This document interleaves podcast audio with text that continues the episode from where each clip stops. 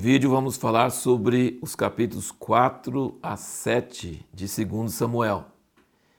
O capítulo 7 é um dos altos picos proféticos da Bíblia, um dos versículos mais importantes da Bíblia. A Bíblia tem alguns picos proféticos importantes que vão afetar todo o resto do plano de Deus e o capítulo 7 é um deles. Então, nessa leitura, temos assim várias outras coisas, mas o mais importante é o capítulo 7 de 2 Samuel.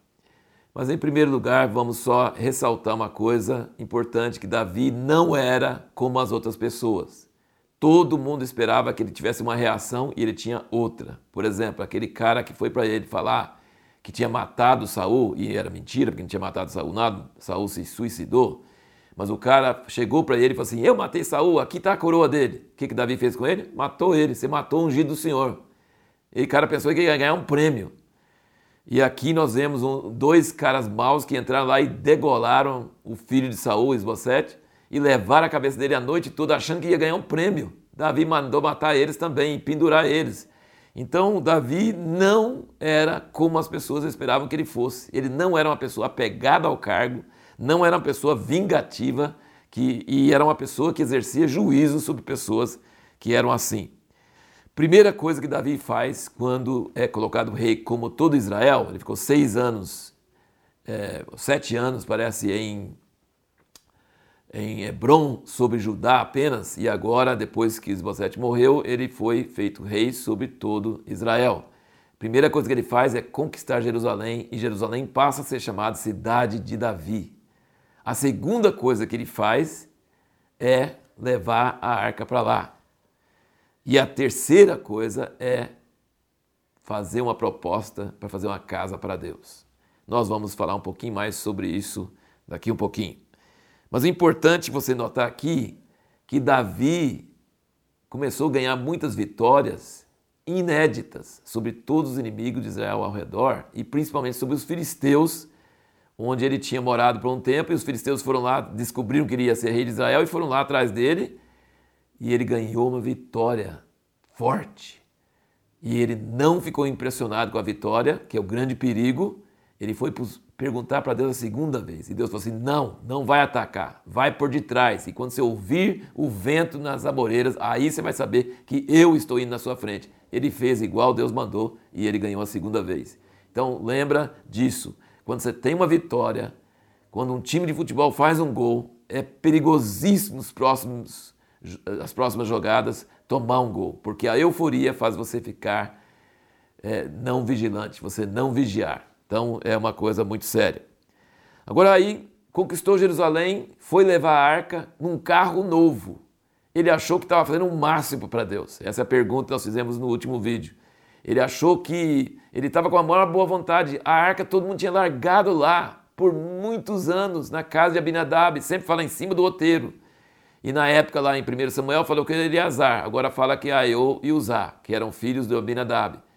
Essa arca tinha ficado na casa deles, tinha causado muito estrago na terra dos filisteus, tinha matado muitas pessoas de Israel quando chegou lá, num carro com aquelas vacas que largaram os bezerros, e eles olharam, os filhos de Israel olharam dentro da arca e foram mortos com uma peste muito forte. E mandaram a arca para essa casa de Abinadab e lá não se ouve notícia de nada ruim. Os filhos dele, os filhos dele cuidam da arca, não mata ninguém. De vez em quando você vê que levaram a arca para algum lugar, depois levam de volta. Ficou na casa desse, desse, desse sujeito, Abinadab, e sem problema nenhum. E agora Davi procura a arca, ele quer a presença de Deus. Ele tem agora a cidade dele, cidade de Davi, e ele quer que Deus fique com ele nessa cidade. Ele quer a presença de Deus e não quer deixar a arca lá na casa de Abinadab. Então ele vai buscar com toda alegria, com toda boa vontade. E usar o filho de Abinadab também com toda boa vontade, está dentro do carro de bois, eh, eh, cuidando assim da arca, e o outro está na frente conduzindo os bois. Os bois tropeçam, porque boi tropeça mesmo, e aí é, Uzá põe a mão para segurar a arca para não ficar trepidando, e ele morre na hora. Então, é uma coisa muito séria. Uzá não foi morto porque ele era uma pessoa má, não porque ele, mas porque ele tocou na presença de Deus. E Davi ficou nervoso e todo o povo ficou em choro e, e pararam em deixar a, casa na, a arca na casa de alguém até descobrir depois que tinha que ser levado pelos levitas para pelos sacerdotes nos ombros. Então, a resposta à nossa pergunta: você pode querer servir a Deus de toda boa vontade e fazer coisas muito boas para Deus com muita boa intenção e se dá muito mal se você não estuda a palavra, se você não conhece a palavra, se você não pergunta para Deus primeiro. É muito importante entender isso, que só motivação, só boa vontade não resolve. Precisa conferir com Deus, mesmo que você fez um carro novo, mas não adianta, porque não é para carregar arca em carro de boi, é para carregar nos ombros de pessoas. E aí, então, nós vemos Davi morando na sua casa e chegamos nesse pico da revelação profética, da, um dos grandes picos da Bíblia, é segundo Samuel 7, onde Davi uma ideia brilhante. Ele fala assim: Eu estou morando numa casa boa e a arca de Deus numa tenda? Isso é absurdo. Eu vou fazer uma casa para Deus. E o profeta dá da cabeça dele a primeira resposta. Fala assim: Isso é ótimo, boa ideia, vai em frente.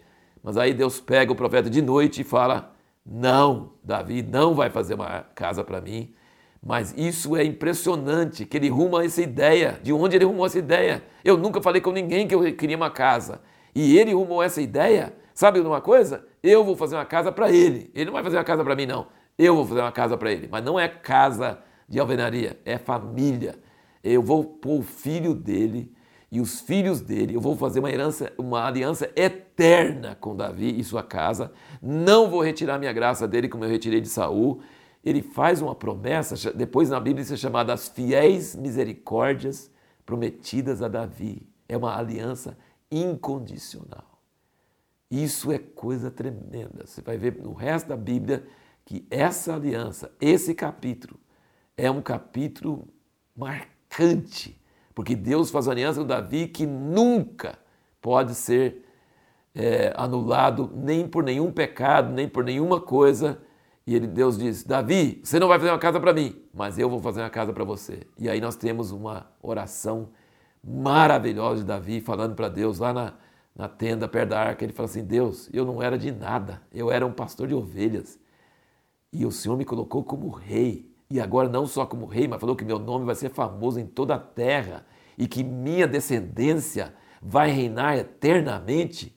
O que, que eu posso falar para o Senhor? Isso é demais para a mente humana.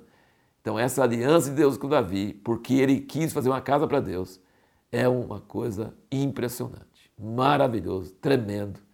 É algo que nós devemos lembrar disso e nos referir a isso muitas vezes. A pergunta que nós vamos procurar responder no próximo vídeo é como podemos evitar cair em tentação e cometer pecados horríveis. Isso é muito importante. A prevenção é muito melhor do que tentar remediar depois. Como evitar de cair em tentação e praticar pecados horríveis.